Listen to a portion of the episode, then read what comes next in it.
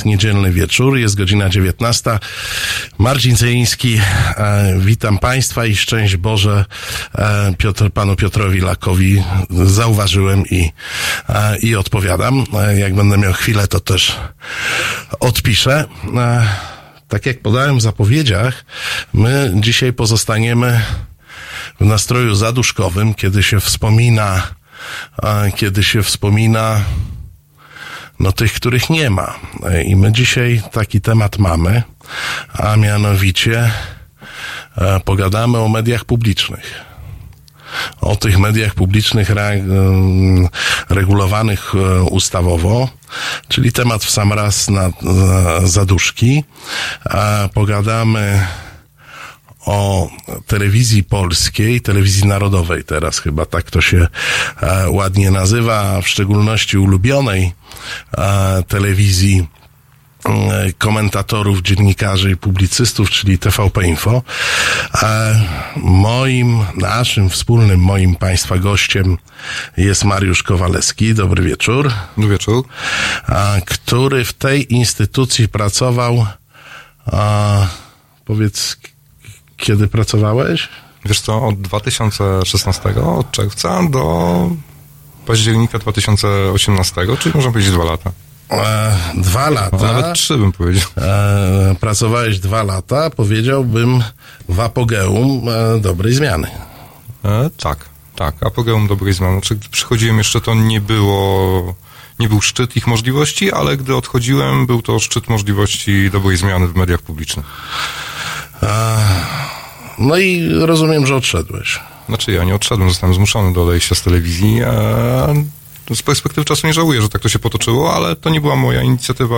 Zostałem zmuszony do odejścia na wniosek, że tak powiem, osób pracujących w rządzie Rzeczypospolitej Polskiej. No dobrze. E, czyli mamy, proszę Państwa, świadka historii w studio. E, świadka historii e, fascynującej, czasami przerażającej, o której jako e, insider e, będziesz mógł nam być może parę rzeczy opowiedzieć i zdradzić. No to zacznijmy od początku. Powiedz, jak powstają paski grozy? Wiesz co? O dziwo, zdziwię, znaczy zdziwię słuchaczy, zdziwię cie, ciebie. Nie ma czegoś takiego, jak jakiś zespół, jak, jakieś tajne narady, e, gdzie ci ludzie dostają wytyczne, albo ktoś tam przygotowuje te paski specjalnie, jak e, można było w gazetach przeczytać, że informacje przychodzą z dziewiątego piętra, czyli e, z gabinetu prezesa e, Kurskiego.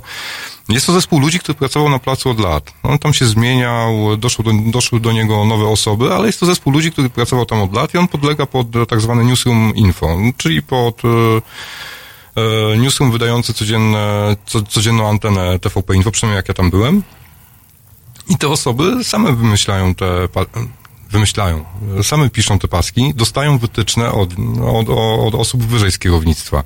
Jak ja byłem, ja byłem raz świadkiem, kiedy była narada, na której był, był szef Newsroomu Info i szef Taju, gdzie chciano wymyślić informację dotyczącą, dotyczącą tego, że mm, pani profesor Gersdorf nie chciała ustąpić e, ze stanowiska pierwszej prezes Sądu Najwyższego. Mm, Tam wchodziła wtedy ustawa, która mówiła, że sędziowie, którzy skończyli wiek 65 lat, 60 dla kobiet, 65 dla mężczyzn, muszą podać się weryfikacji, jakby tak to nazwijmy, i wystąpić do prezydenta RP mm, z wnioskiem o to, czy mogą dalej pełnić swoje stanowiska. I ona miała zrezygnować, ona, ona miała być pozbawiona tego stanowiska. No i wszedłem akurat do Jarka Olechowskiego do gabinetu, gdzie zastanawiano się, jak tu napisać, bo był Do tłum przed sądem najwyższym. Jarosława Olechowskiego, czyli dyrektora. Dyrektora Telewizyjnej Agencji Informacyjnej, czy jak to, mm, może jak my to mówiliśmy nawet na placu pracując, e, szefa propagandy, tak, TVP. E, no i ja wtedy rzuciłem, ja rzuciłem, tak, tą informację, mówię, jak nie wiecie, co napisać, napiszcie, że z, e, e, profesor Gerzow zgodnie z prawem nie chce ustąpić ze stanowiska. Mówię, no, prawo weszło, ona nie chce ustąpić, przynajmniej będzie miało to ręce i nogi. Po czym poszedłem do siebie do gabinetu, pięć minut później dzwonił do mnie Krystian Kuczkowski, który był szefem Newsroom Info. Zadebiutowałeś na paskach. Ja mówię, gdzie zadebiutowałem? Na pasku, no daliśmy tą informację, co wymyśliłeś.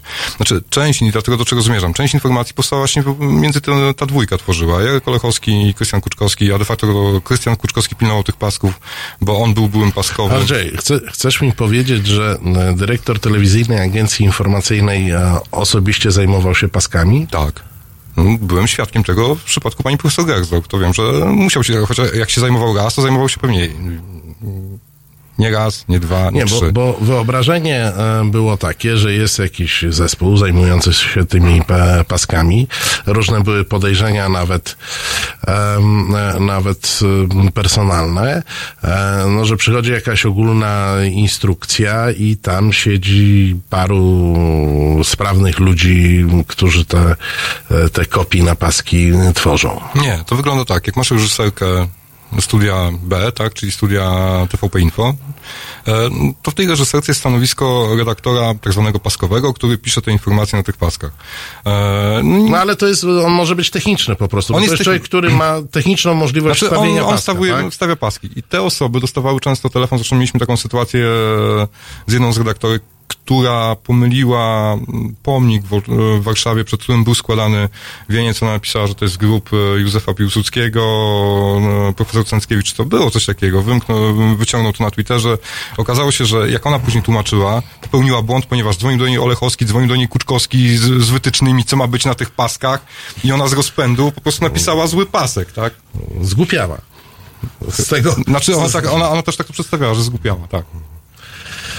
Okej, e, no to to jest pierwsza dobra informacja, powiedz, plotki chodziły też takie, że w paskach maczał e, palce sam prezes, że były telefony z Woronicza, mówię o prezesie telewizji polskiej, Kurskim.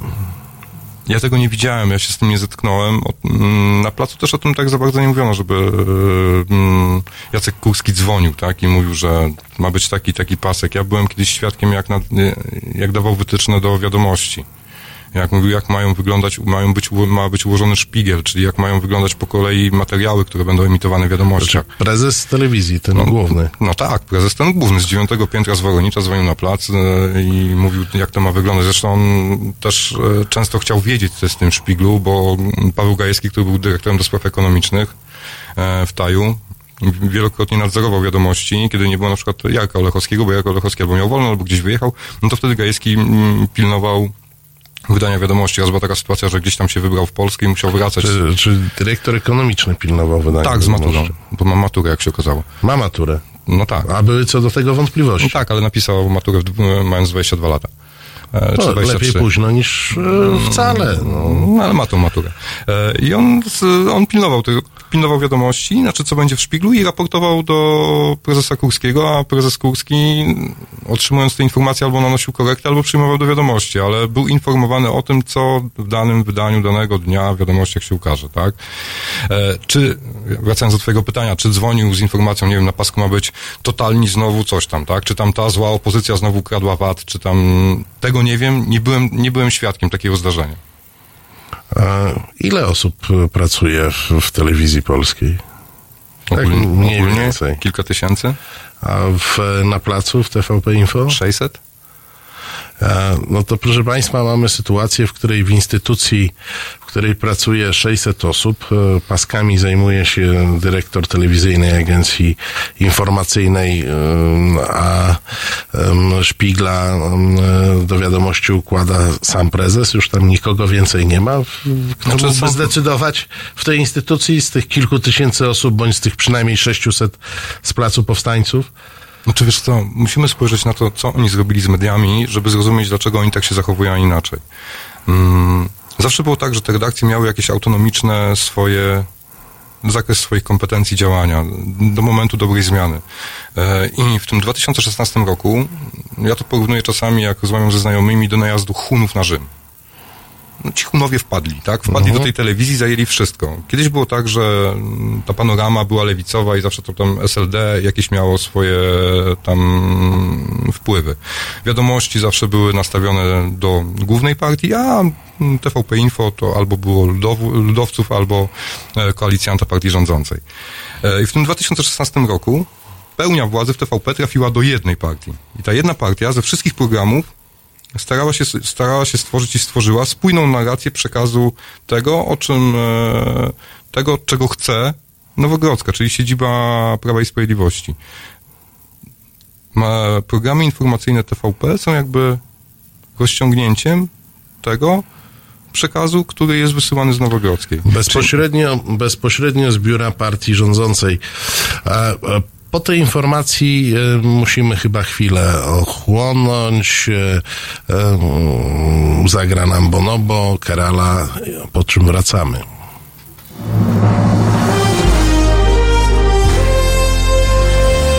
W czwartek. O poranku między siódmą a dziesiątą budzi Państwa Wiktor Bater. Kiedyś spał do południa, teraz śpi do piątej trzydzieści. Halo Poranek od 7 do 10. www.halo.radio. Słuchaj na żywo, a potem z podcastów.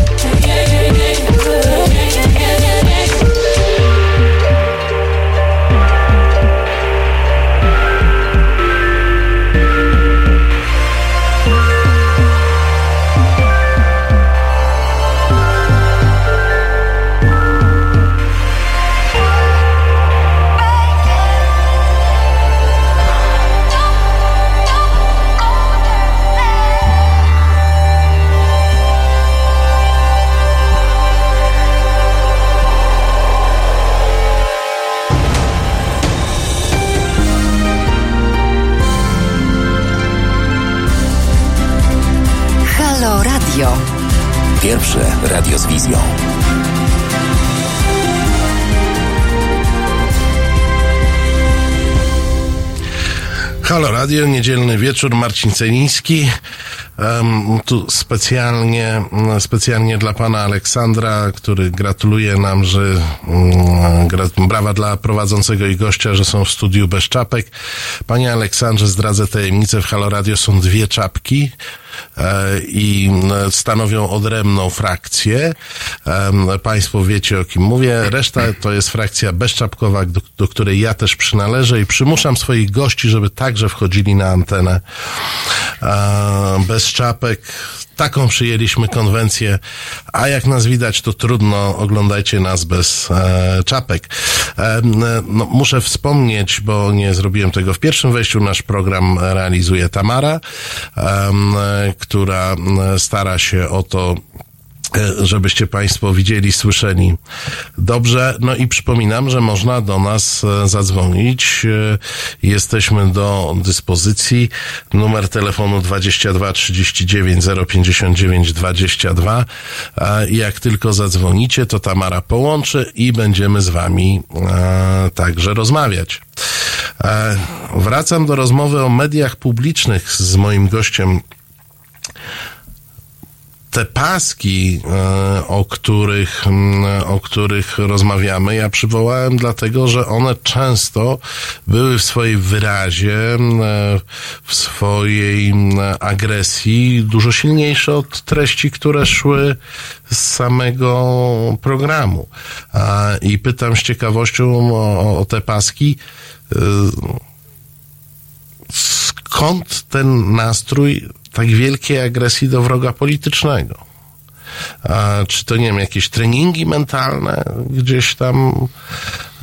No bo tak na, na zdrowy rozum. Paski często rozjeżdżały się z treścią, która szła w, nie wiem, czy w programie informacyjnym, czy w programie publicystycznym. Ta treść w programie publicystycznym szczególnie często była nieporównanie łagodniejsza od tego, co czytaliśmy na pasku.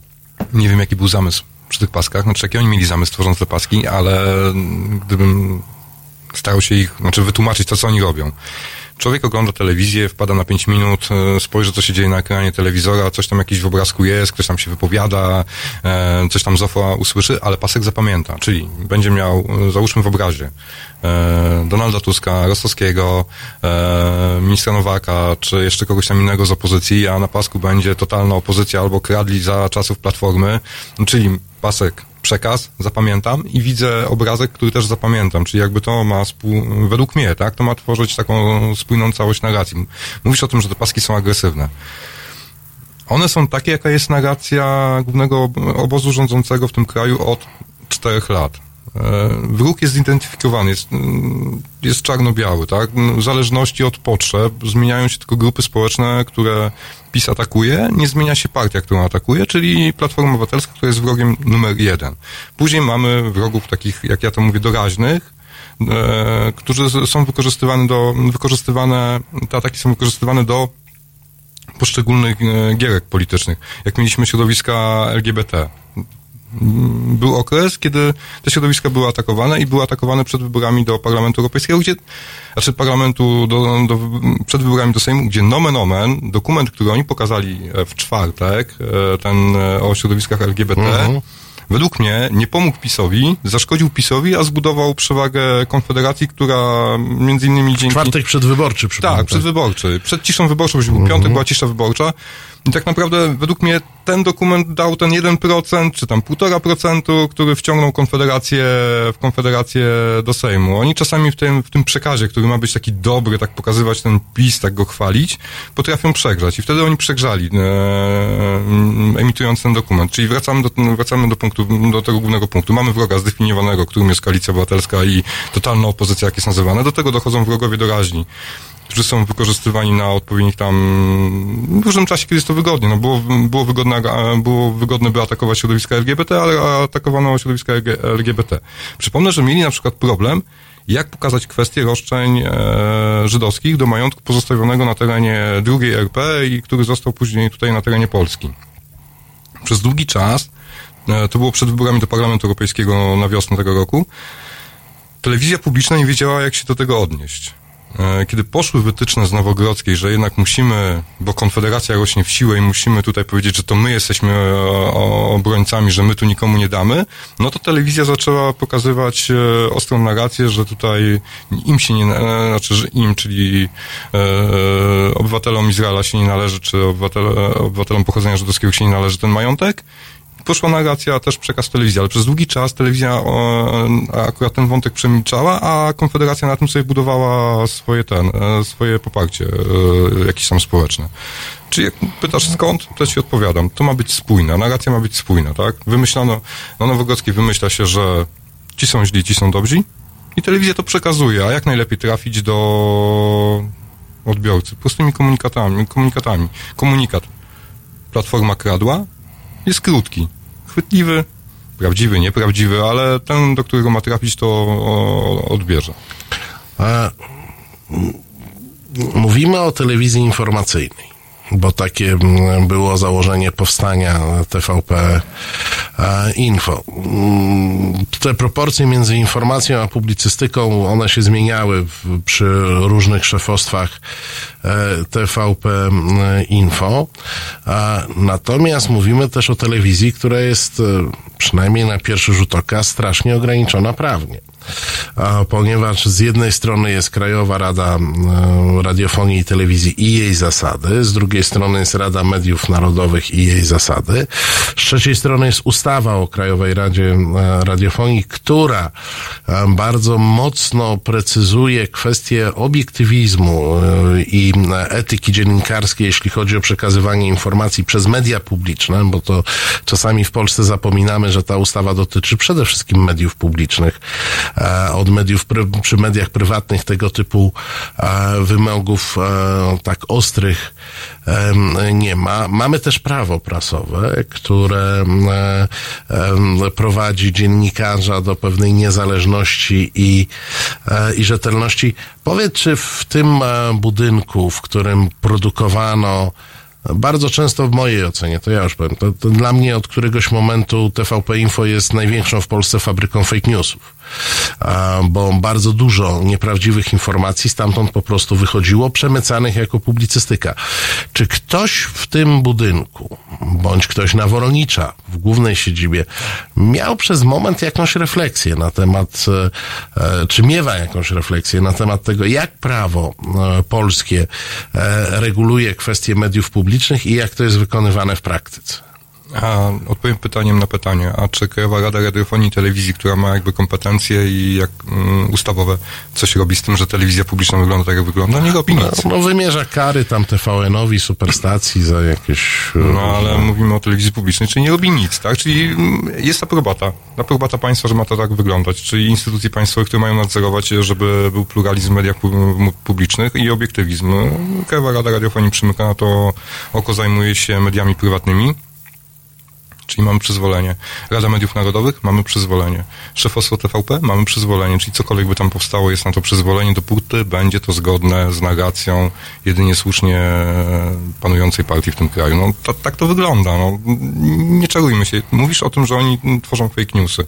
Ja byłem świadkiem tego, że tam nie była nieznajomość prawa prasowego. Chciałem zrobić szkolenie, które na końcu upadło. E, nieznajomość... E, kto nie znał prawa prasowego? Osoby, które pracowały tam w TVP. Znaczy osoby, dziennikarze, którzy tam pracowały, pracowali w TVP. Dostaję materiał do kolaudacji jako szef reportażu i w tym materiale brakuje strony, jest materiał, ma 15 minut czy 13, już teraz nie pamiętam, i przez te 13 minut jest narracja, że ktoś jest zły. Kradnie, kradnie, kradnie. Do 13 minuty ta zła osoba nie, się nie wypowiada brakuje drugiej strony, tak? Czyli no, mm, naruszenie podstawowych zasad e, wynikających z prawa prasowego. E, dzwonię do autora materiału, mówię, że ten materiał jest nieemisyjny do momentu, kiedy nie będzie mi drugiej strony.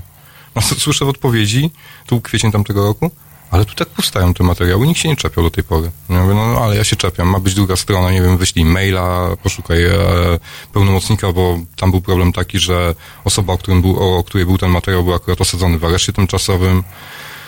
Mm, I dopiero potem, kiedy nie dostaniemy odpowiedzi po 7 dniach, dajemy 7 dni na udzielenie informacji zwrotnej. Kiedy nie będzie, mm, jest zgoda na emisję.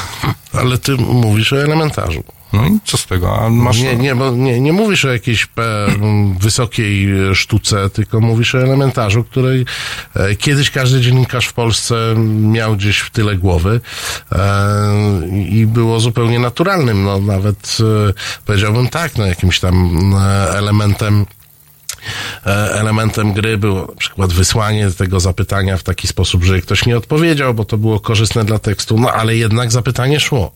No czasami zdarzało się, że jak się dzwoniło, to czy tam dzwoniło, czy rozmawiało, to ta druga osoba więcej mówiła niż wiedzieliśmy do tej pory. Ja miałem taki przypadek e, z, e, z byłym posłem SLD, niejakim Sebastianem Florkiem, który wynajmował mieszkanie ale nie płacił, nie płacił podatków, robił to nielegalnie, a był posłem na Sejm. E, no i na- de facto tekstem taki można byłoby się przyczepić, że wynajmuje mieszkanie i nie płaci podatków. No ale ja do niego zadzwoniłem, chciałem się umówić, że chcę to mieszkanie wynająć.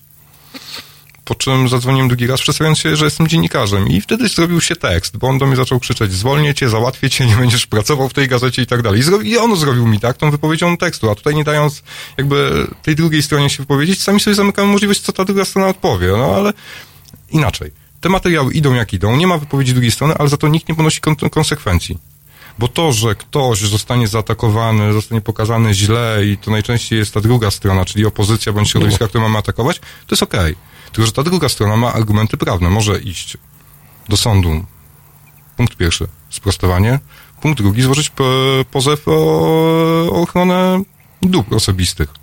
Nie mówię o mm, pozwach karnych, bo uważam, że to jest największe zło, które mogło, które, które jest, jeśli chodzi Tak, no, o, to o Polskę 212. Słynny 212, tak. Tak, ale jeśli chodzi o te dwa aspekty, można zrobić. I zobaczmy, kto z tego korzysta. Czy politycy opozycji, którzy są pokazywani, jak są pokazywani, czy poszczególne środowiska, które są pokazywane, jak są pokazywane, które czasami nie mają prawa się wypowiedzieć, składają jakieś wnioski o sprostowanie, składają wnioski, znaczy idą, i, idą z pozwami sądowymi?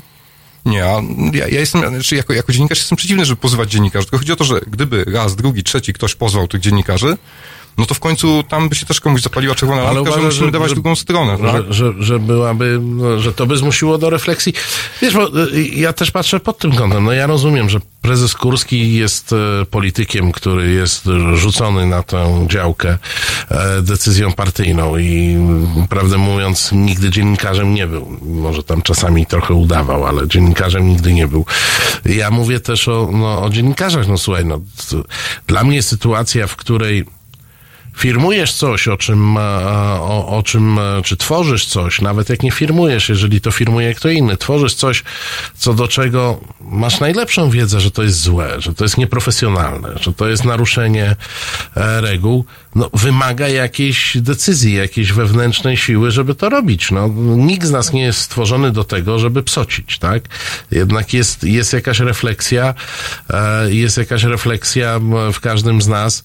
Mm, Jeśli czynię zło, to muszę znaleźć w sobie jakąś motywację do czynienia zła.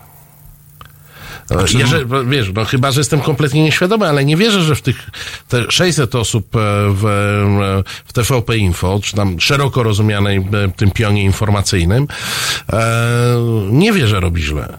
Znaczy wiesz co, ja, pytasz o motywację?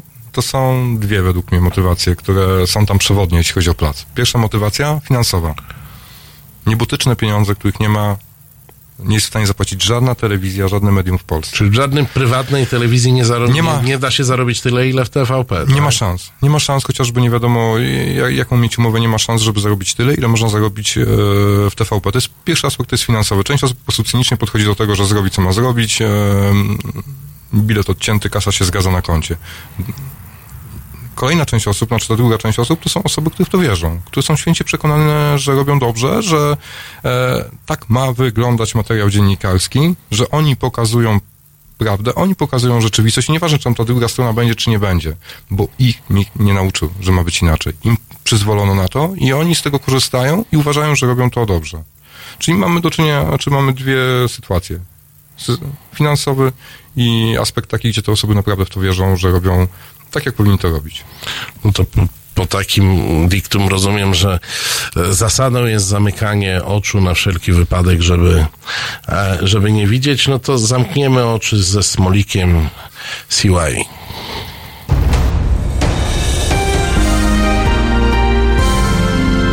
W środę Od 21 do 23 telefony od Państwa odbiera dr Tomasz Kowalczuk, politolog i filozof. Rozmowa, dialog, zrozumienie i żadnej agresji. 21-23. Zapraszamy. www.halo.radio. Słuchaj na żywo, a potem z podcastów.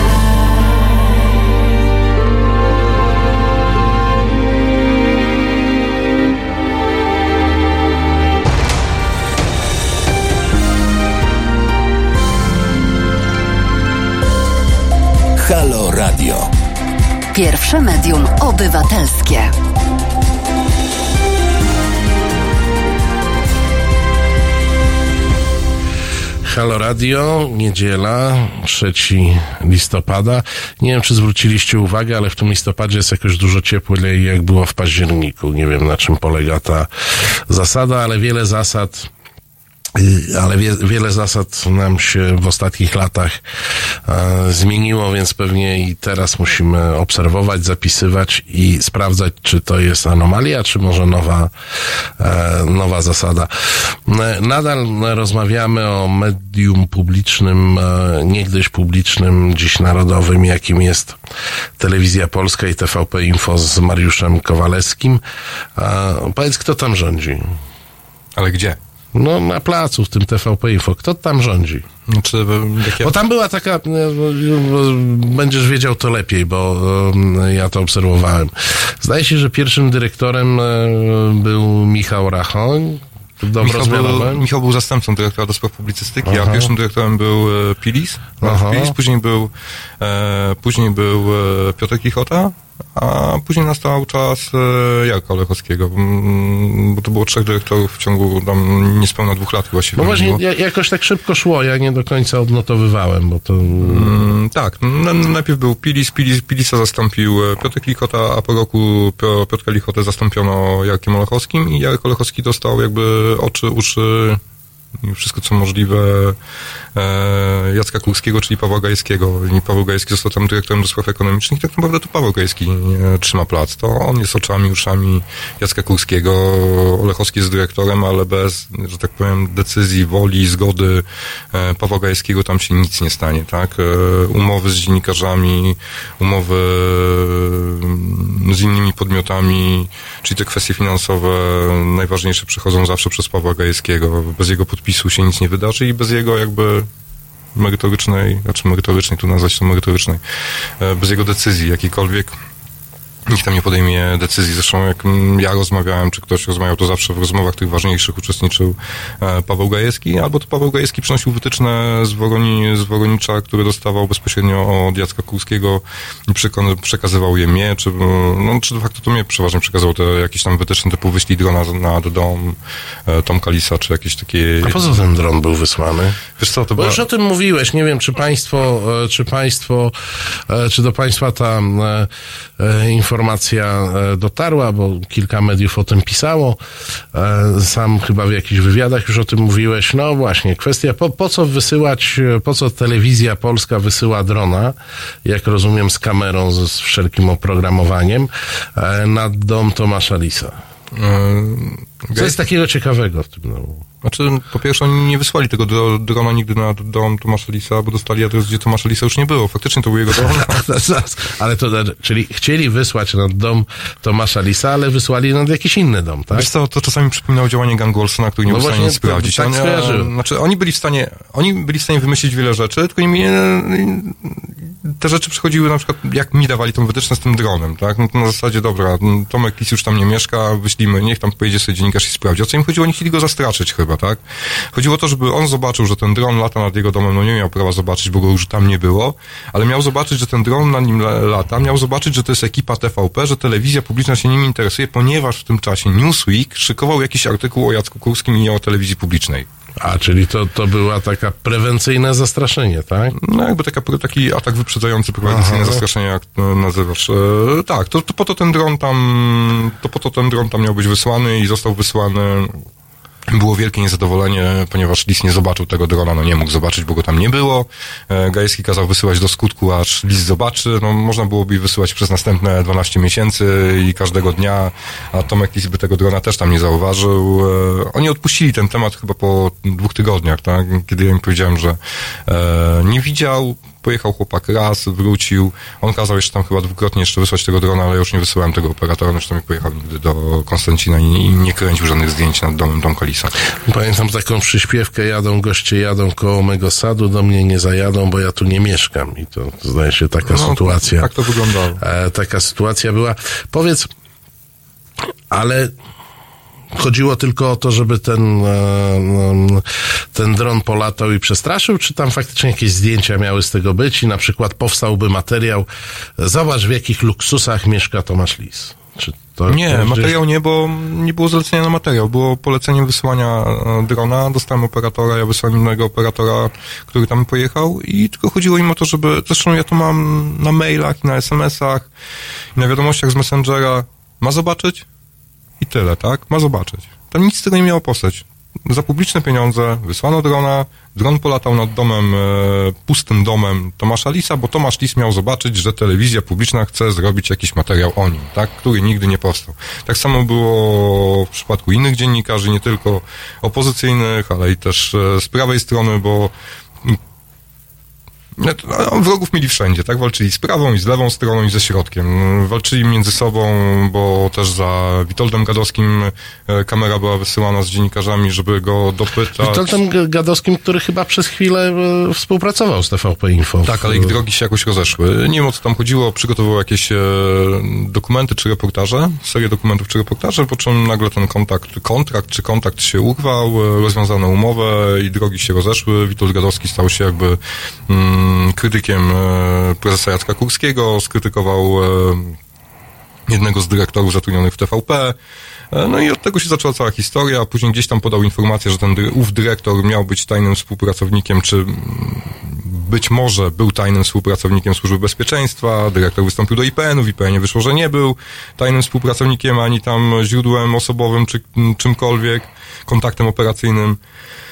E, No i kazano wysłać dziennikarzy, żeby zapytali Gadowskiego, czy przeprosi za to, co wcześniej mówił. No takie wykorzystanie też do prywatnych celów, prywatnych wojenek, bo mm, tak jak się patrzyło, jak się było tam w środku, to oni cały czas z kimś walczyli. Najczęściej Kurski walczył z Gazetą Polską. Niby te same media, niby te same gniazdo, ale PiS jest tak różnorodny. E, pan, pan, ten typ pisze, nawet TVP Info było za cienkie na Gadowskiego. No było. No było. No było, no bo pojechali, znaczy Gadowski tam później zrobił z tego straszną awanturę, że niby dziennikarz go atakował. Nie, dziennikarz go grzecznie zapytał, to był młody chłopak, e, który był researcherem wtedy, e, researcherem, znaczy stażystą u, u nas w TVP. Grzecznie zapytał, ja to widziałem, to nagranie, nie było żadnego ataku, to raczej Witek trochę się zachował e, nie, nie, niepotrzebnie, tam zaczął ręką odsuwać ten mikrofon, to on był bardziej agresywny, a dziennikarz był pasywny, zadawał tylko pytania. E, Za dyrektora Lichota, Lichoty cały czas waliło marihuaną na e, klatce schodowej podobno, pisze pan Waldi. No właśnie, to była głośna sprawa tej marihuany. No, ktoś tam gdzieś wysłał e, maila chyba, nie, nie tam, gdzie trzeba. Nie pamiętam teraz tak z głowy, nie powiem, nie powiem jakie to były koloracje datowe, ale tam jest tak na placu, że po 22 de facto plac pustoszeje. Najważniejsze programy już poszły, zostaje program wieczorny ostatni, jest w telewizji niewiele osób zostaje. Przychodzą ci, którzy przygotowują materiały do następnego, na, na poranek. No i tak obrazowo można powiedzieć, że po 22 na placu budziły się demony, tak? Tam się różne dziwne rzeczy działy i o, no, o różnych się słyszało. Z tą marihuaną było tak, że chłopak, który pracował wtedy ze mną e, w portalu, faktycznie było czuć. Tak? To nie było tak, że, bo to ludzie mi mówili, że było czuć, tak? Po 22 było czuć zapach marihuany na, na, klatce, na, na, na, klatce schodowej czy na korytarzach. I on napisał maila, w którym informował o tym, żeby nie palić, bo nie da się pracować i tak dalej. Tego maila na nieszczęście swoje wysłał nie do dyrektora Piotra Lichoty, tylko wysłał na kalendarium Taju. To jest taki adres, na który przychodzą wszystkie informacje o tym, co się dzisiaj dzieje, co się wydarzy, kto gdzie pojechał i, i tak Nie, to dobry adres, no bo No, to, to 600 coś się osób- wydarzyło. To. no 600 osób dostało tego maila. No i stąd się zrobiła później afera, tak, że musiała przyjechać policja. Zresztą pamiętam, dziś dostaję SMS-a e, od, od policjantów z Warszawy. Co wy tam palicie stopczyk na tym placu? No to mm, tak jak w filmie, tak? Ja, ja, ja, ja radomskie, ale jak pan kapitan chce, to kolega ma kamelę, tak? No ale okazuje się, że on później pisze do mnie, że jadą od nich policjanci z psami. Faktycznie ci policjanci przyjechali, szukali tych narkotyków, nie znaleźli, po czym informacja się był miesiąc spokoju i po miesiącu ktoś na koncie twitterowym e, kanału TVP Info napisał info, że znowu czuć zapach marihuany. Ale zaraz, to na tym koncie, które tam wypuszcza na Twittera, Tak, na tym koncie, który jest oficjalnym kontem TVP Info, ktoś napisał, że znowu czuć zapach marihuany. I teraz. E, ale usta- chyba wiadomo kto. No, no nie, właśnie tam był taki problem, że e, przychodziły osoby się zwalniały, ale dostawały loginy do social mediów. Ale tych loginów nikt później dalej nie zmieniał, czyli nagle No. do, dobrze, że... Duża grupa miała, miała potencjalnie dostęp, tak? Duża grupa miała postęp i dostęp e, i tu było wiadomo, że ktoś napisał tego to z iPhone'a. E, Lichota wpadł na pomysł, że będzie sprawdzał wszystkie iPhony na, na placu. E, że- Żeby, żeby, żeby wykryć. Ostatecznie z tego zrezygnował. Ja to się śmieję, że dobrze, że nie wykorzystano tych loginów i dostępów do innych rzeczy, bo można było tam cuda ponap- na, na, napisać naprawdę Czyli e, na kanałach social media. Jeżeli widzisz drona, to znaczy, że próbowałeś e, myślą, mową bądź uczynkiem przeciwko prezesowi Kurskiemu coś uczynić, a jeżeli masz iPhone'a, to jesteś podejrzewany o głupie tweety w TVP Info. You know me better. E, to teraz będzie e, pod tym hasłem, e, pod tym hasłem chwila oddechu po tych emocjach marihuanowych.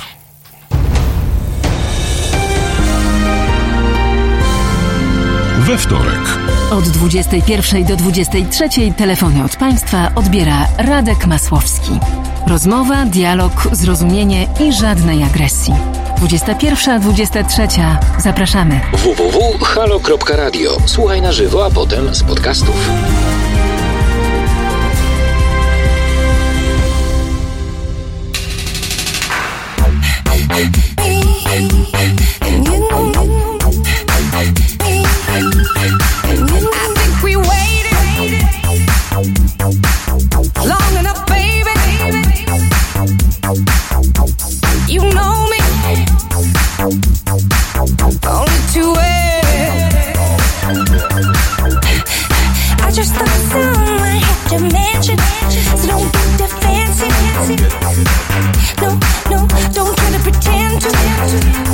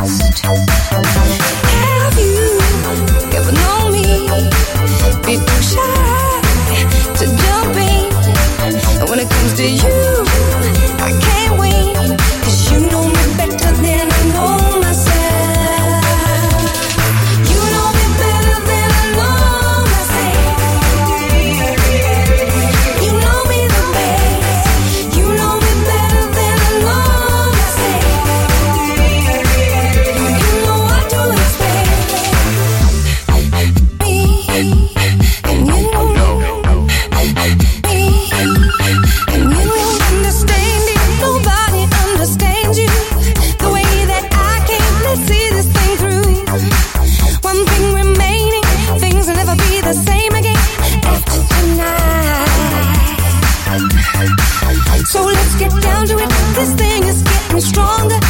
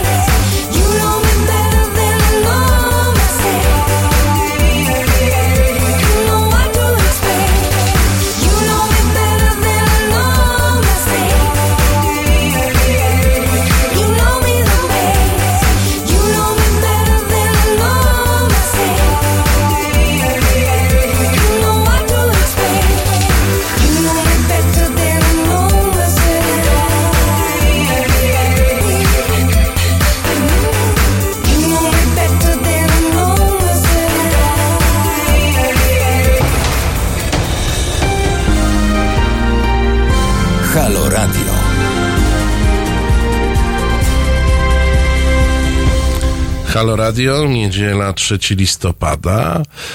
Mamy, którą my tu mamy, 19.50 i mamy telefon, na który możecie dzwonić 22 39 059 22.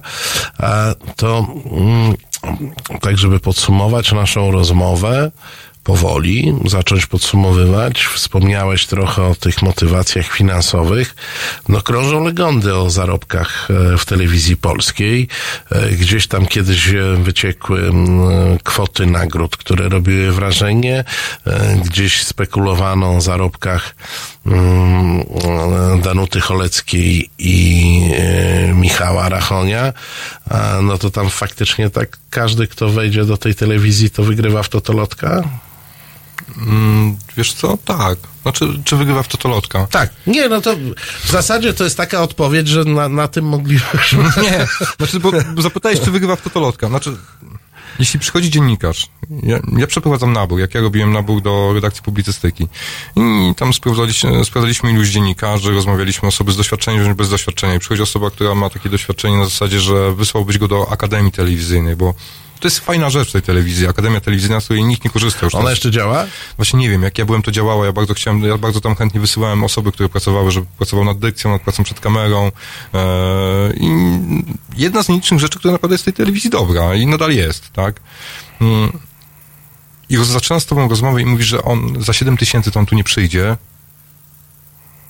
Dziennikarz, wiesz, który ma tam dwuletni staż, No to powiedziałbym, że e, w TVN-ie to by padli ze śmiechu, gdyby e, ktoś powiedział, że za 7 tysięcy nie przyjdzie. no nie tylko w TVN, w innych mediach też. No już mówię o dużych stacjach. Wiesz, ja, ja, widziałem sam, widziałem sam faktury, ja nie, nie, nie mówię o tych czołowych dziennikarzach, bo to były umowy, które były obostrzone, ja nie mogę się na ich temat wypowiadać e, gdzieś tam pod klauzulą prawną, one były obostrzone, e, nie wszystko pokazywano mi, mimo że te osoby były zatrudnione w redakcji publicystyki, ale widziałem faktury na 15, 20, 30 tysięcy, takie faktury były wystawiane i to były dziennikarze, podwydawcy e, czy wydawcy. E, No fajne kwoty.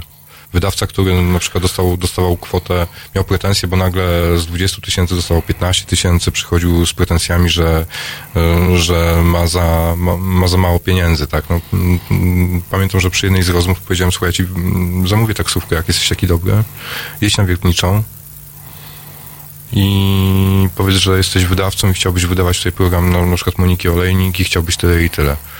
Tylko, że jak tam pojedziesz, ci nie dadzą pracy, to już tutaj nie wracasz. No, potem się wycofał. Są tam pieniądze nierynkowe. Są tam pieniądze nieadekwatne do tego, co można zarobić w mediach. Są to duże pieniądze za niewielką pracę. Bo nie jest to duża praca. Na przykład jeśli wydawca może jednego dnia zarobić e, w programach publicystycznych, jak ja byłem mógł zarobić do 1300 zł, 1200 zł, Dniówki. dniówki za 4 godziny pracy. 3, 4 do 5 maksymalnie. No to e, zdaje się, że wszystkie dywagacje na temat e, tego, jakie mogą być e, motywacje i co tych, co, co napędza ludzi, e, no, można odłożyć na bok. To jest po prostu, to są po prostu pieniądze z racji tego, że nie są rynkowe, demoralizujące. Bardzo Ci dziękuję za dzisiejszą, e, za dzisiejszą rozmowę. E, powiedz jeszcze na koniec, e, odnajdujesz się po wyjściu z e, telewizji e, publicznej na rynku? Jako dziennikarz? Tak. Nie, znaczy próbuję, ale to nie jest łatwe, ponieważ osoby, które mnie znają, a ja nie pracowałem w telewizji publicznej, to był ostatni etap mojego, tak dorobku zawodowego. Pracowałem w TVN-ie, w Rzepie, we Wproście, w Gazecie Wyborczej, zresztą zawsze z sentymentem mówię o Gazecie Wyborczej, bo tam się wychowałem. E, jakoś tak, nie, bo byłeś w telewizji, tak? Nagle jesteś trendowaty, byłeś w telewizji publicznej. Dziękuję Ci bardzo. Po tym e, pozostaje nam tylko wywiesić białą flagę, zagra Republika, a potem wracamy.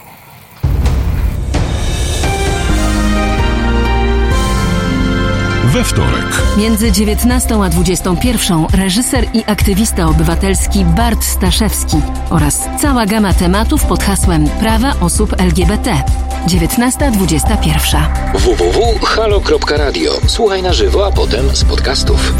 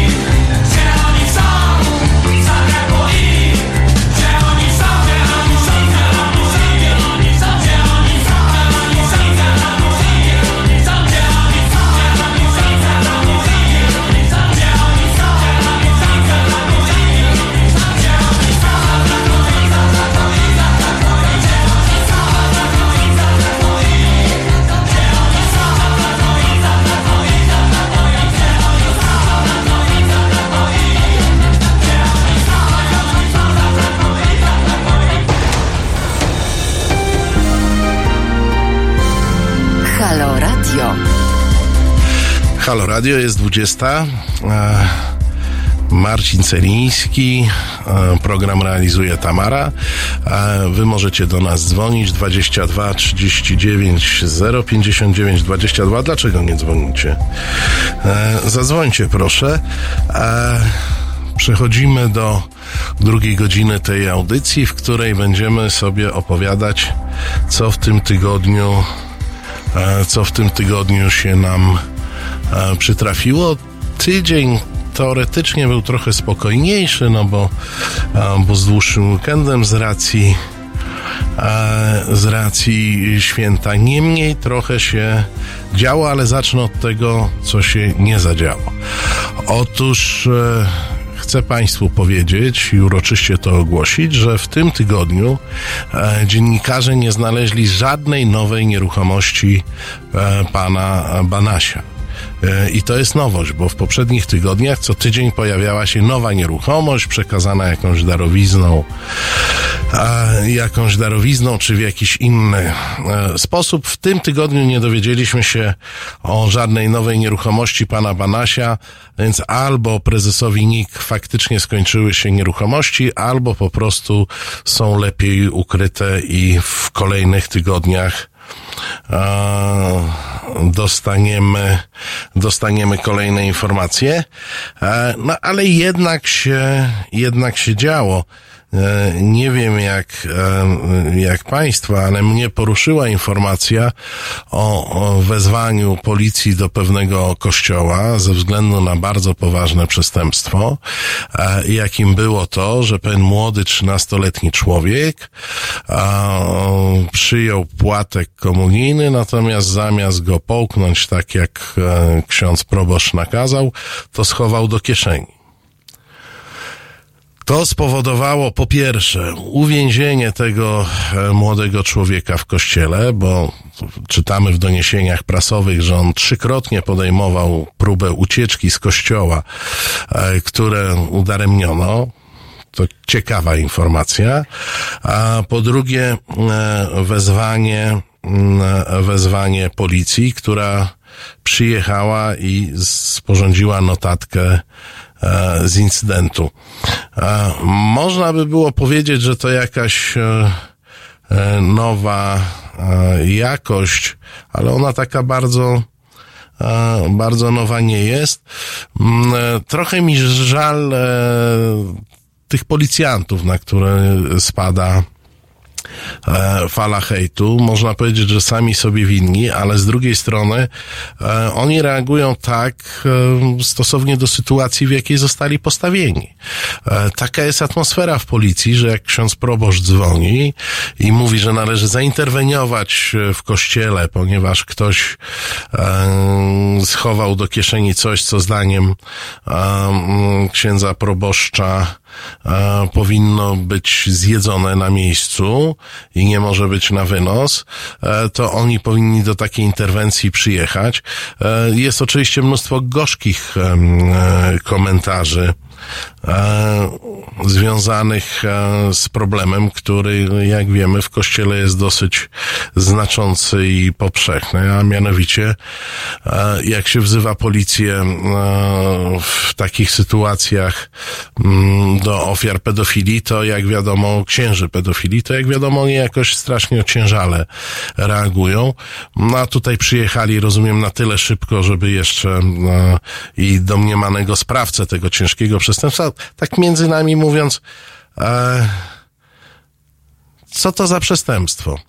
A pan Wiktor pisze trzeci dzień fanzolenia o opłatku. Tak, panie Wiktorze, nie fanzolimy o opłatku, to trzeba by było powiedzieć.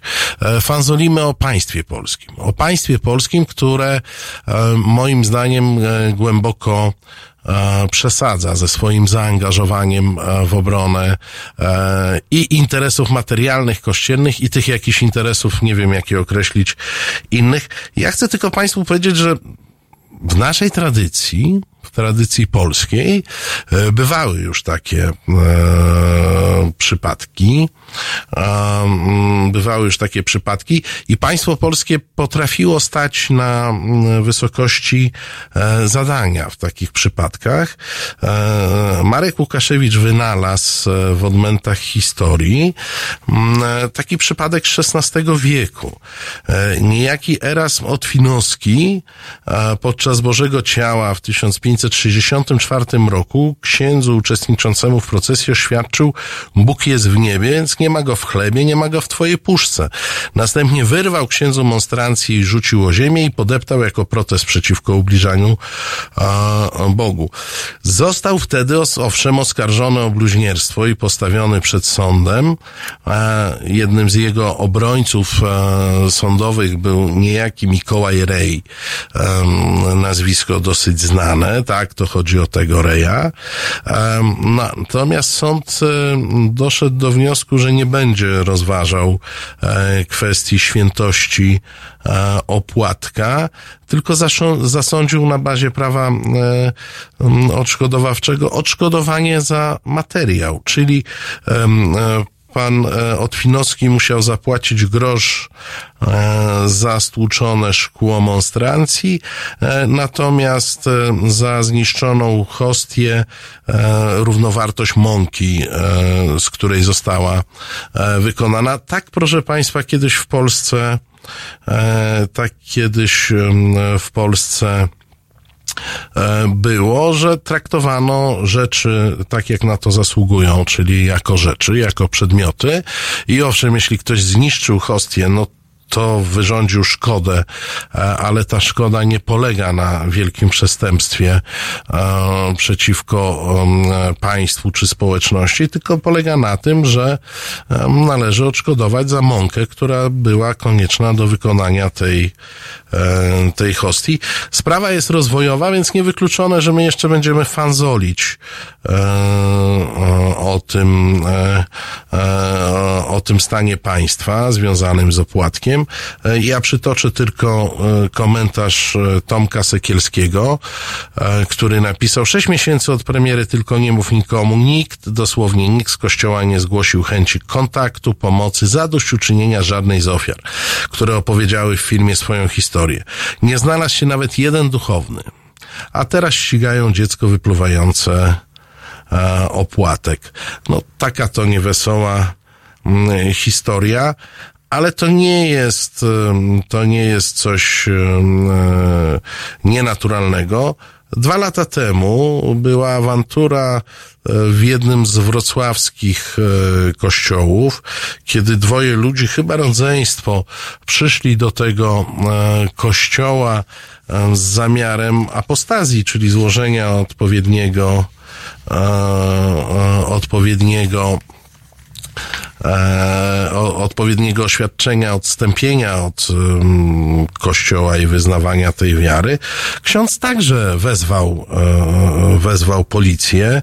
Em, tu się akurat skończyło jeszcze dosyć przyzwoicie, bo a, policjanci wezwani do tego groźnego przypadku przestępstwa polegającego na tym, że ktoś chce wystąpić z kościoła katolickiego, wystawili mandat księdzu za mm, mm, wzywanie bezpodstawne e, policji. E, Więc policja potrafi czasami e, mm, e, zachować się tak jak trzeba. Ale to, co mówiłem, oni są w określonej atmosferze, oni się także boją o swój byt, o swoją pracę i takie doniesienia jak ci policjanci, którzy jadą do kościoła, gdzie ktoś schował kawałek opłatka do kieszeni, czy e, chwilę wcześniej policjanci, którzy wkroczyli na e, salę sądową. Nie wiem, czy Państwo pamiętacie, to chyba było ze dwa tygodnie temu, e, kiedy e, pewien pan e, niezadowolony z e, postępowania sądu w sprawie jego alimentów doszedł do wniosku, że jest przez sąd obrażony, wesłał, wezwał policję i patrol policyjny e, wkrocz, usiłował wkroczyć na salę sądową, żeby e, rozmawiać e, o tej obrazie z sędzią czy sędziną prowadzącą e, sprawę. No wydawałoby się, że absurd, e, ale to się zdarza i to znowu jest kwestia atmosfery, w jakiej działamy. Jeżeli e, państwo polskie wiesza billboardy, na których nomen omen wiesza psy na sędziach, to policjanci wychowywani niedoszkoleni i wychowywani w takiej atmosferze, gdzie ten sędzia jest jakimś złem absolutnym, zagrażającym e, państwu, po prostu na salę, na salę sądową wkracza. Na tą atmosferą kiedyś jakaś przyszła władza będzie musiała bardzo dużo, e, bardzo dużo e, popracować e, i nie wiem, jakie jest na to skuteczne lekarstwo długoterminowe. Nie wiem, czy jest nim Xanax. Podobno Xanax przynosi chwilową ulgę w niektórych e, schorzeniach. E, teraz e, przez chwilę posłuchamy. Kingdom of Dust.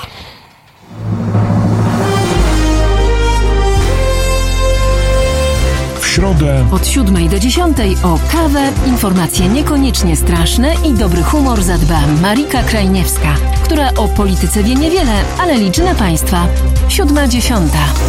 www.halo.radio. Słuchaj na żywo, a potem z podcastów.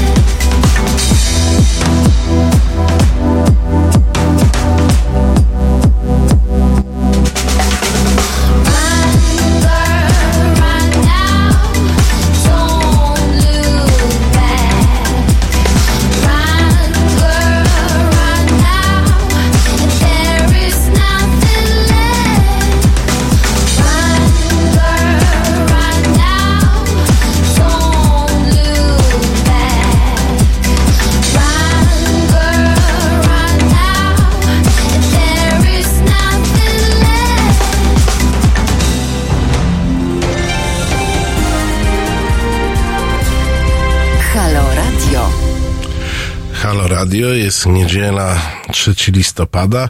My sobie podsumowujemy tydzień, a Państwo, jak widzę na e, czacie na YouTubie, e, widzę jakąś wielką, ożywioną dyskusję na temat pewnej eleganckiej amerykańskiej restauracji, która ma dużo punktów, bo to duża sieć. E, w tę dyskusję ja się nie włączę, ponieważ Nie używam tej e, restauracji, aczkolwiek Państwa dyskusji e, przyglądam się e, z, z zainteresowaniem, bo zawsze no, to są te gwiazdki Michelin przyznawane niektórym restauracjom.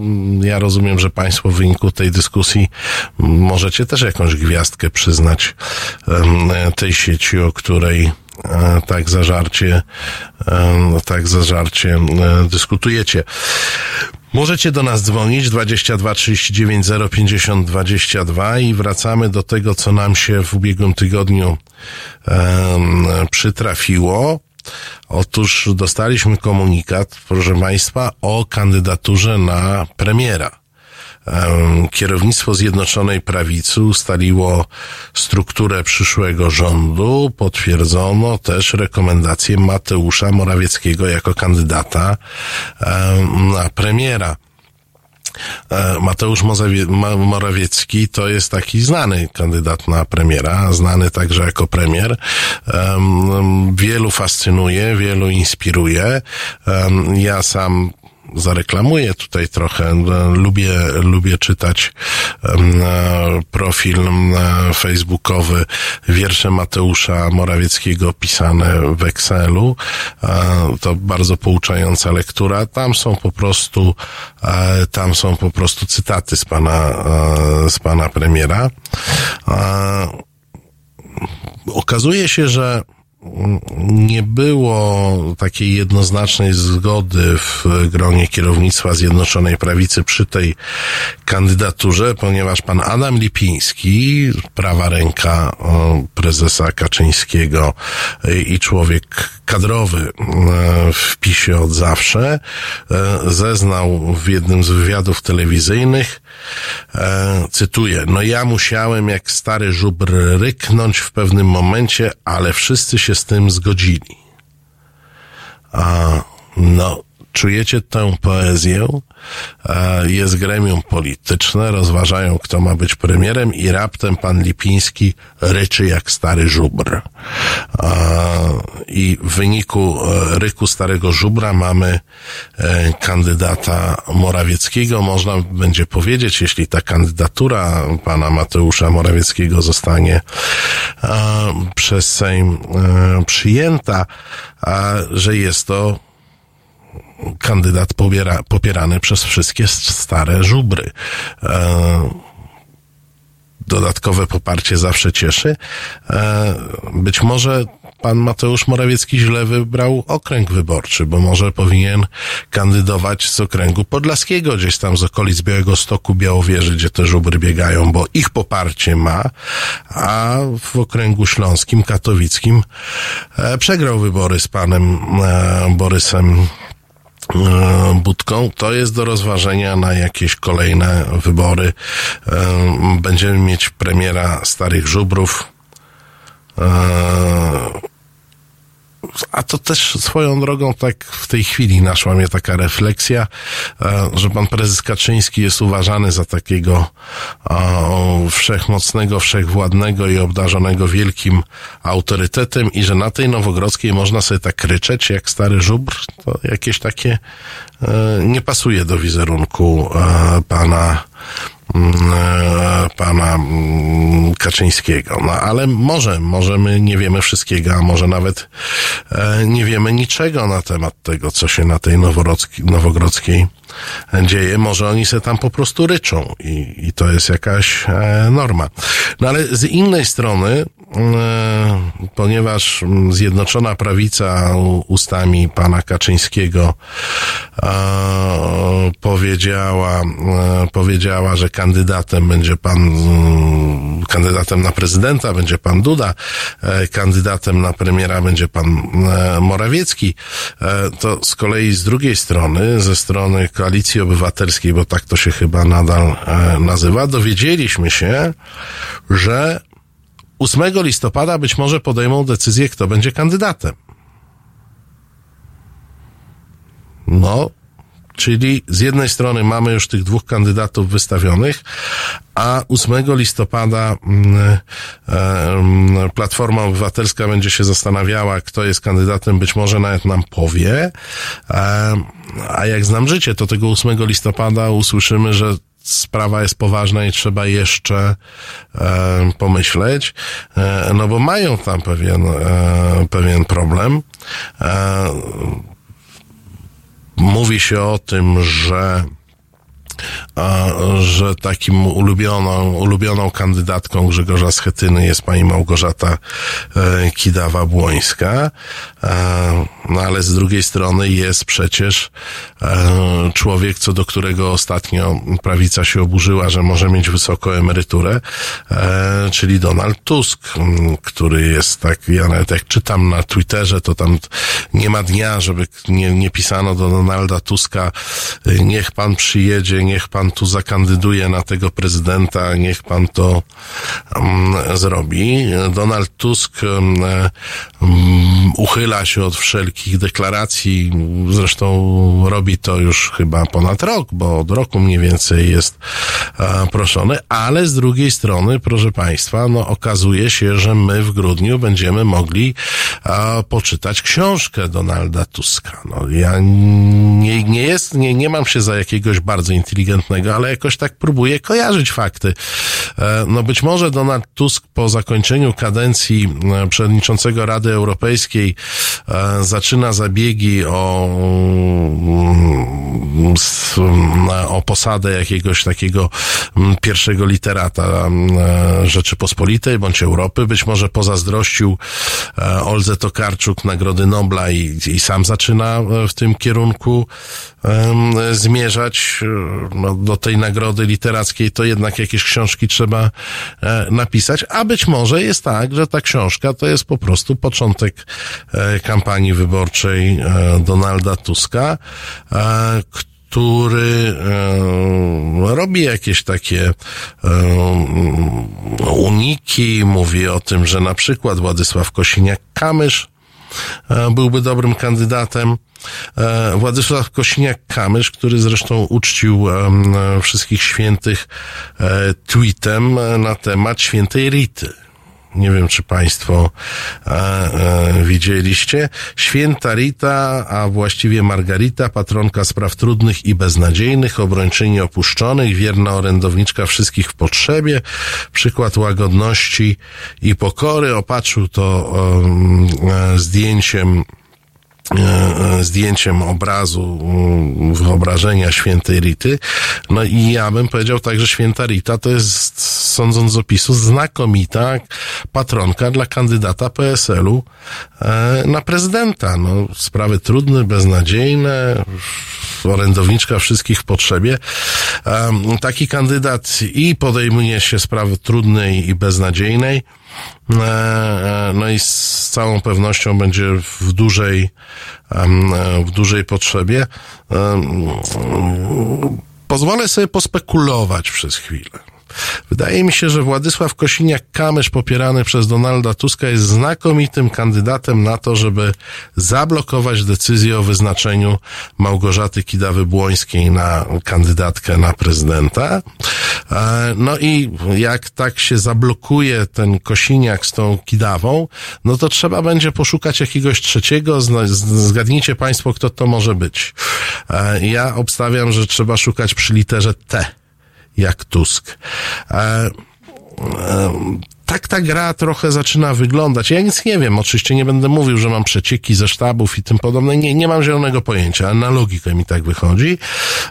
Zakrada się tu jeszcze jedno niebezpieczne dla nas wszystkich, którzy nie są miłośnikami PiSu zjawisko, a mianowicie zaczynają się głosy takie, że jakimś genialnym pomysłem byłoby wystawienie w pierwszej turze tylko jednego kandydata e, opozycji wspólnego kandydata opozycji już w pierwszej turze. To jest jakieś horrendum, bo to się zaczyna jak po raz kolejny jakiś taki szantaż emocjonalny, że to zjednoczenie coś daje. E, rozmawialiśmy o tym w programie tydzień po wyborach. No, e, bardzo się cieszę na teksty wszystkich myślicieli, którzy bardzo głęboko udowadniają, jak to zjednoczenie pomaga. Problem polega na tym, że życie pokazuje co innego i liczby po, pokazują co innego. E, opozycja zjednoczona w wyborach europejskich em, e, zbiera dużo, 2 miliony, dostaje 2 miliony głosów mniej niż e, opozycja e, idąca w blokach, które jakoś się tłumaczą e, ideowo i programowo, ale to pewnie jeszcze przed nami, bo to dopiero pierwsze zajawki tego szantażu, że to ma być jeden kandydat. I jak Państwo myślicie, pan Michał twierdzi, że Tusk nie wróci. Ja myślę, że to trochę zależy od różnych e, okoliczności, ale jakbym miał obstawiać, to obstawiam, że Donald Tusk jednak, e, e, jednak bierze tą opcję bardzo poważnie pod uwagę i, i chętnie tu wpadnie i, i powalczy, o ile oczywiście Platforma i cała reszta opozycji nie będzie mu robić za dużo przeszkód w tej sprawie. A w tej chwili ja nawet nie powiem tego tytułu, bo to jakoś dziwnie zabrzmi w tym e, kontekście. Niech nam zagra Marvin Gaye.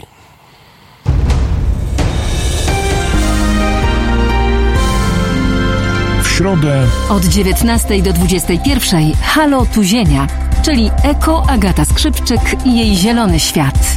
19.21. www.halo.radio. Słuchaj na żywo, a potem z podcastów.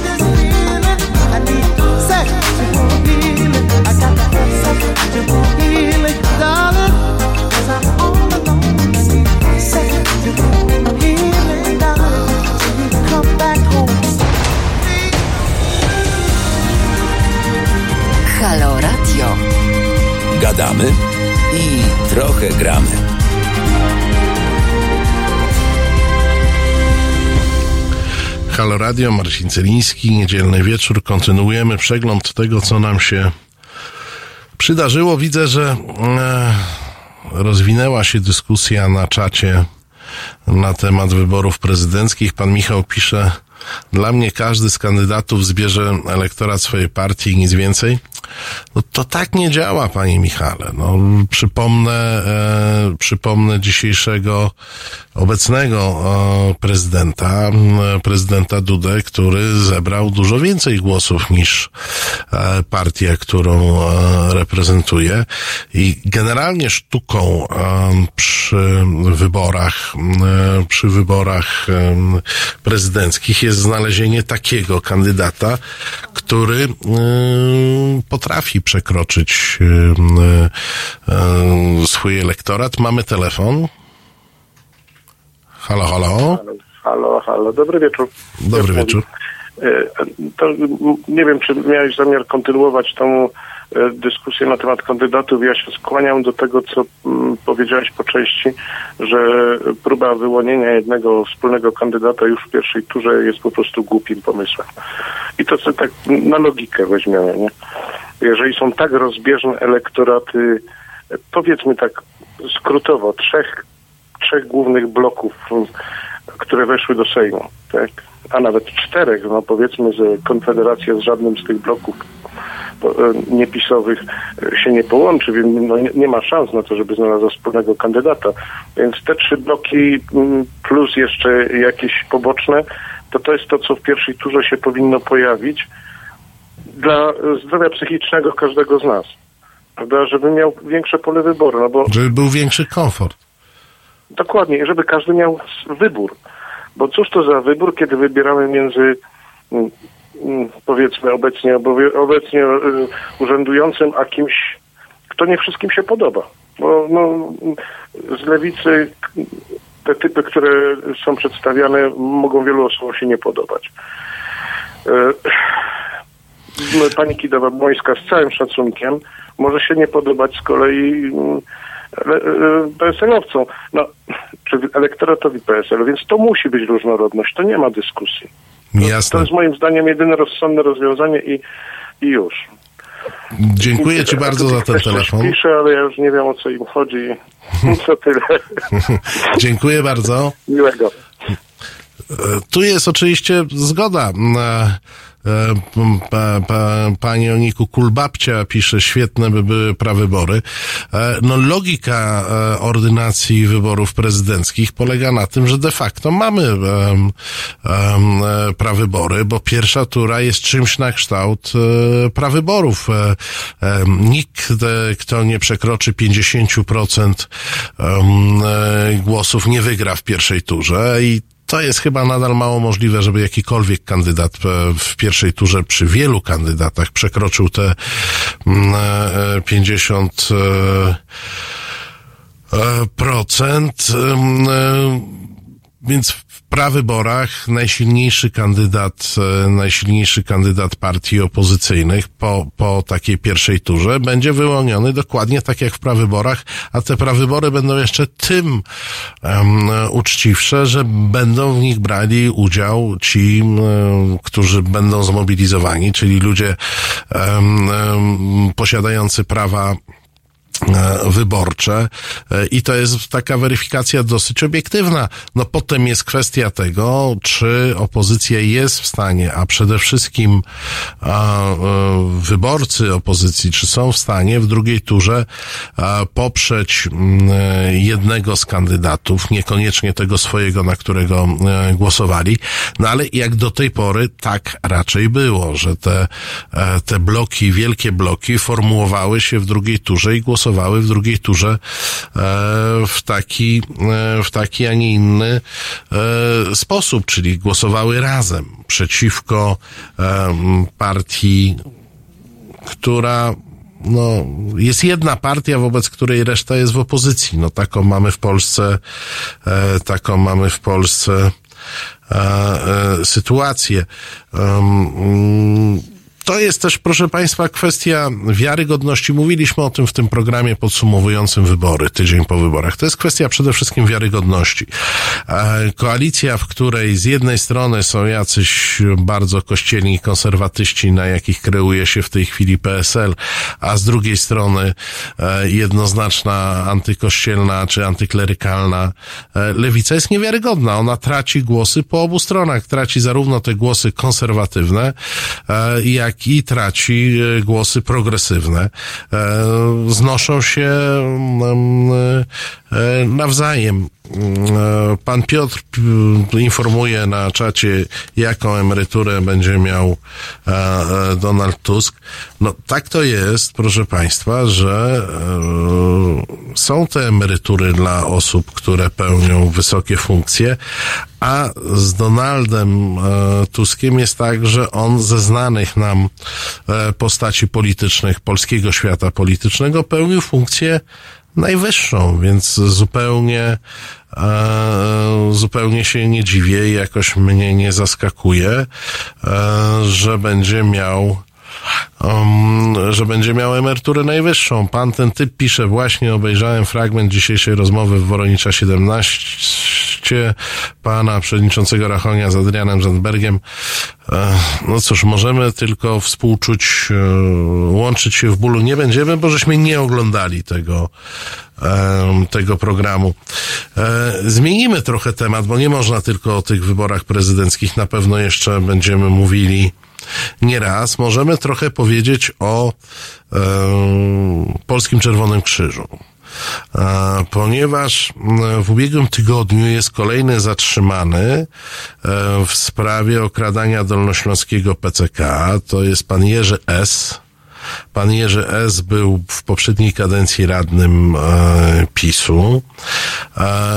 Państwo pewnie pamiętają, rzecz ma związek z finansowaniem kampanii takiej znanej i zasłużonej obecnie europosłanki, ale niegdyś zupełnie niedawno jeszcze ministra edukacji, z finansowaniem kampanii um, pani Zaleskiej, z, z kontenerów z logo Czerwonego Krzyża wykradano zbieraną dla ubogich odzież, którą później upłynniano w zaprzyjaźnionych lumpeksach.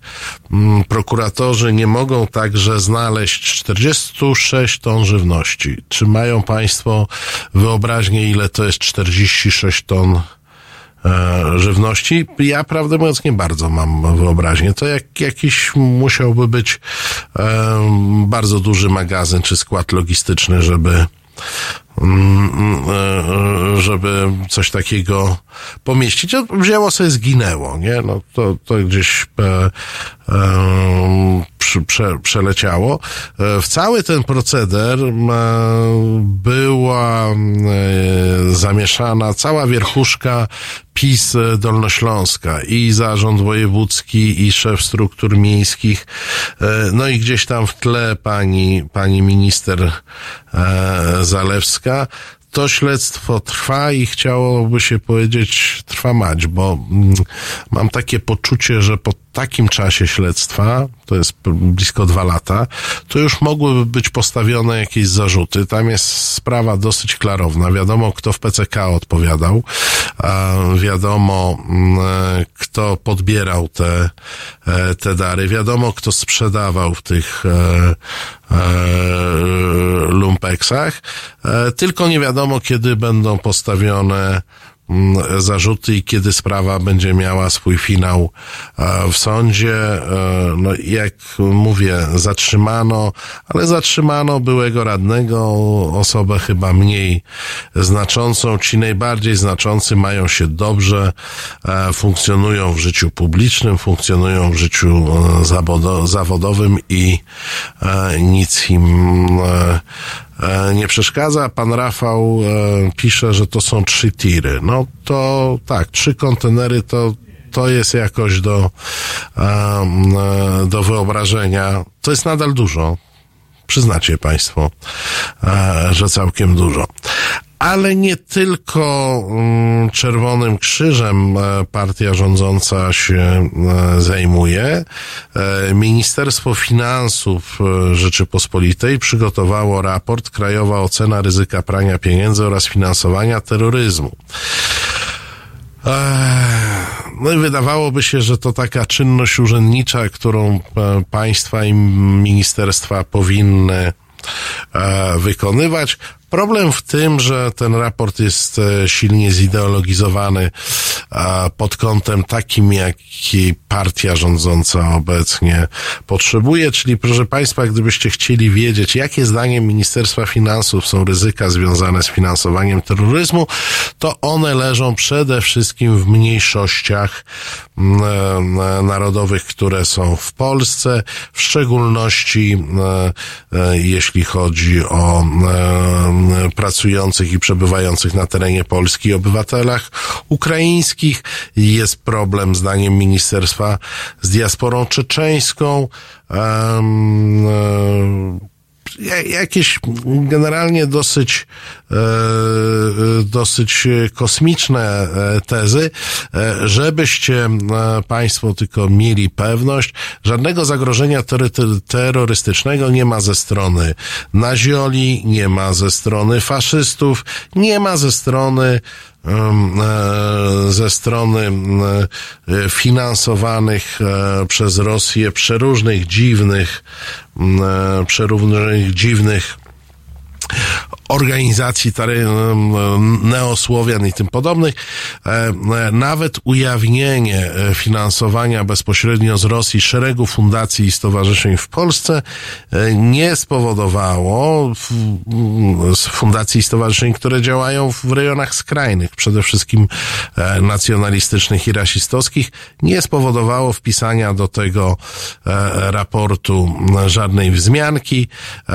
a w raporcie zauważono na przykład, uważajcie Państwo, mam nadzieję, że siedzicie, że takie zagrożenie mogą stawić Karaimi.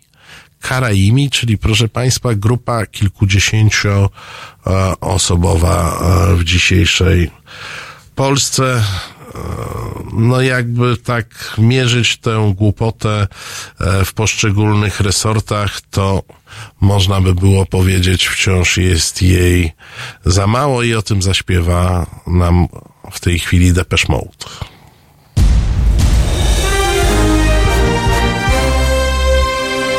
We wtorek. Między 17 a 19 Wiktor Bater, jego goście i państwo będziecie debatować o polityce międzynarodowej bez mainstreamowego zadęcia. 17-19. www.halo.radio. Słuchaj na żywo, a potem z podcastów.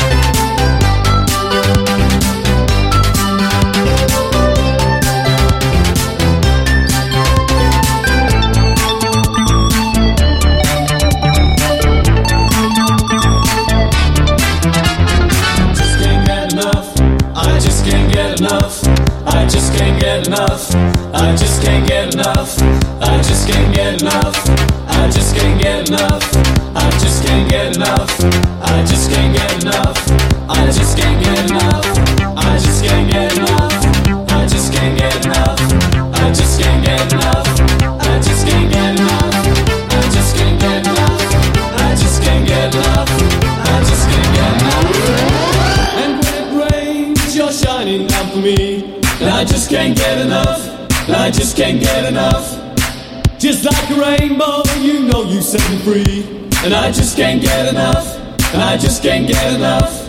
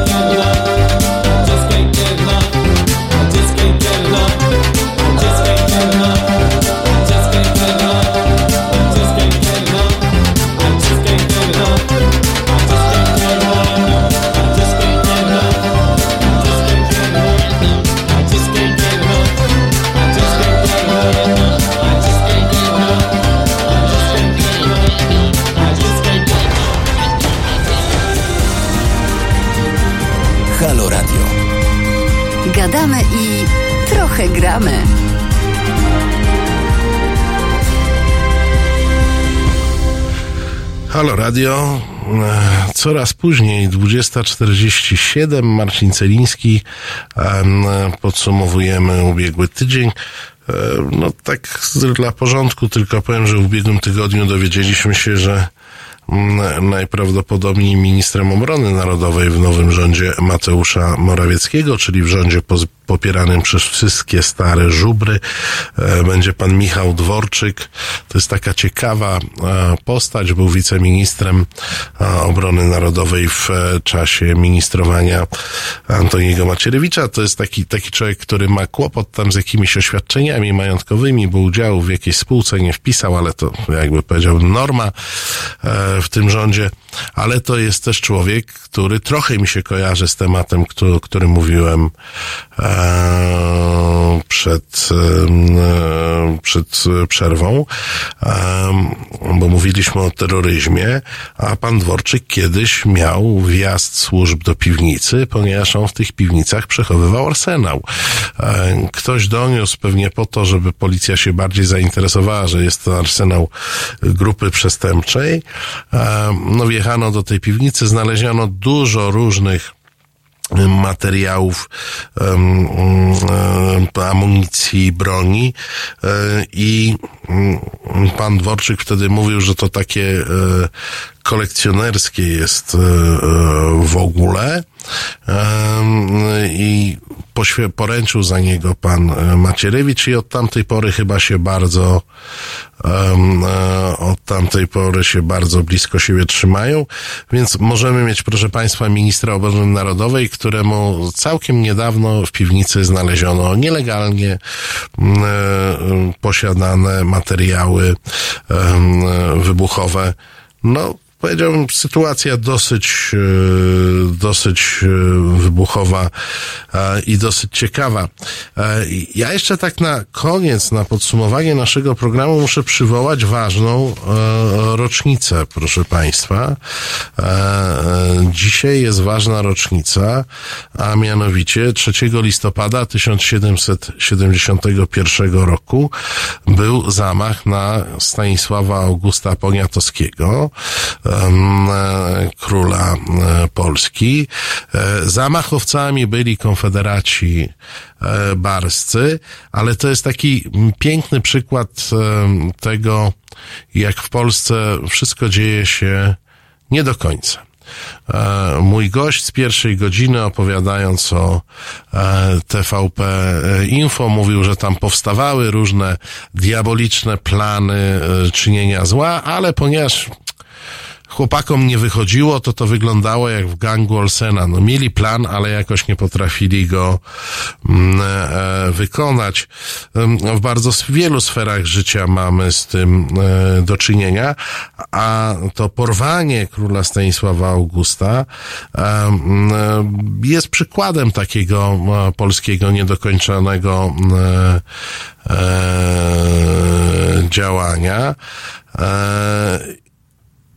Króla porwano, mieli go wywieźć na Bielany, ale było ciemno, więc zgubili drogę, więc na te Bielany nie bardzo dotarli.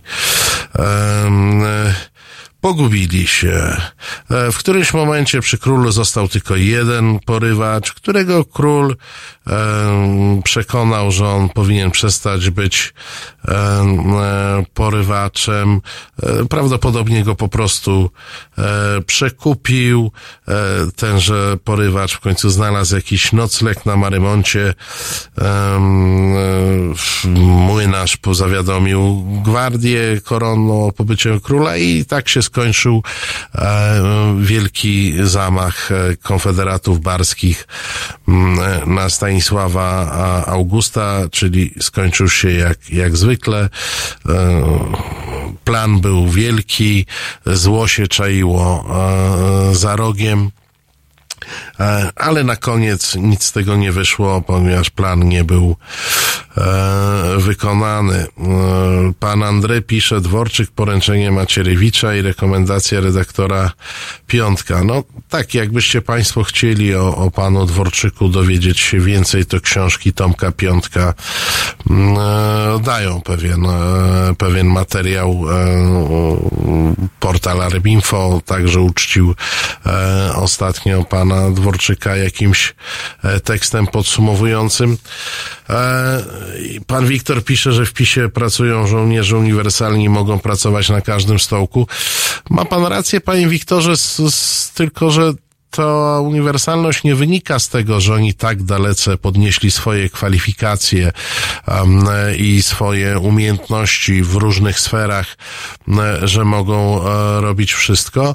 E, raczej wynika z tego, że są tak obniżone, tak obniżone wymogi kompetencyjne, że w tej chwili w zasadzie każdy mm, może e, robić wszystko w tej e, ekipie. Mm, Znowu powrócę, mój gość mm, z pierwszej części programu opowiadał o bardzo ważnym dyrektorze z telewizji, który de facto zarządza w imieniu Kurskiego e, TVP Info, który mm, maturę robił jako człowiek bardzo e, dojrzały e, i, i nie matura, lecz chęć szczera e, mogła mu e, e, była jakimś tam hasłem e, przyświecającym e, jego e, karierę.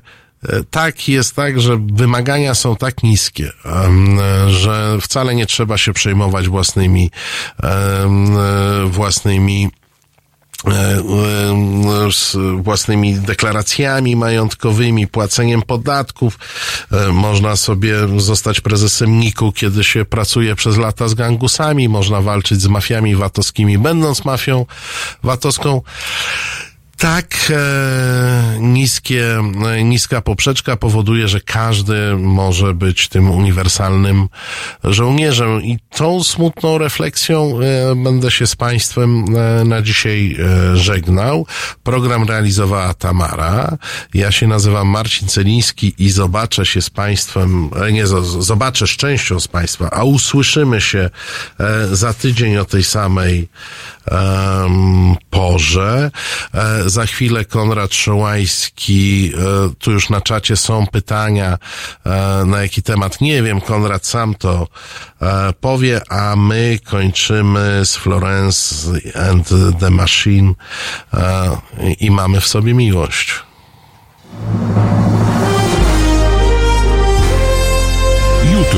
O poranku między siódmą a dziesiątą budzi Państwa Roman Kurkiewicz, który nawet gdy mówi, to dalej śpi. Halo Poranek od siódmej do dziesiątej. www.halo.radio. Słuchaj na żywo, a potem z podcastów. Sometimes I feel like throw my hands up in the air. I know I can count on you. Sometimes I feel like saying, Lord, I just don't care. But you've got the love I need to see me through. Sometimes it seems the going is just too rough.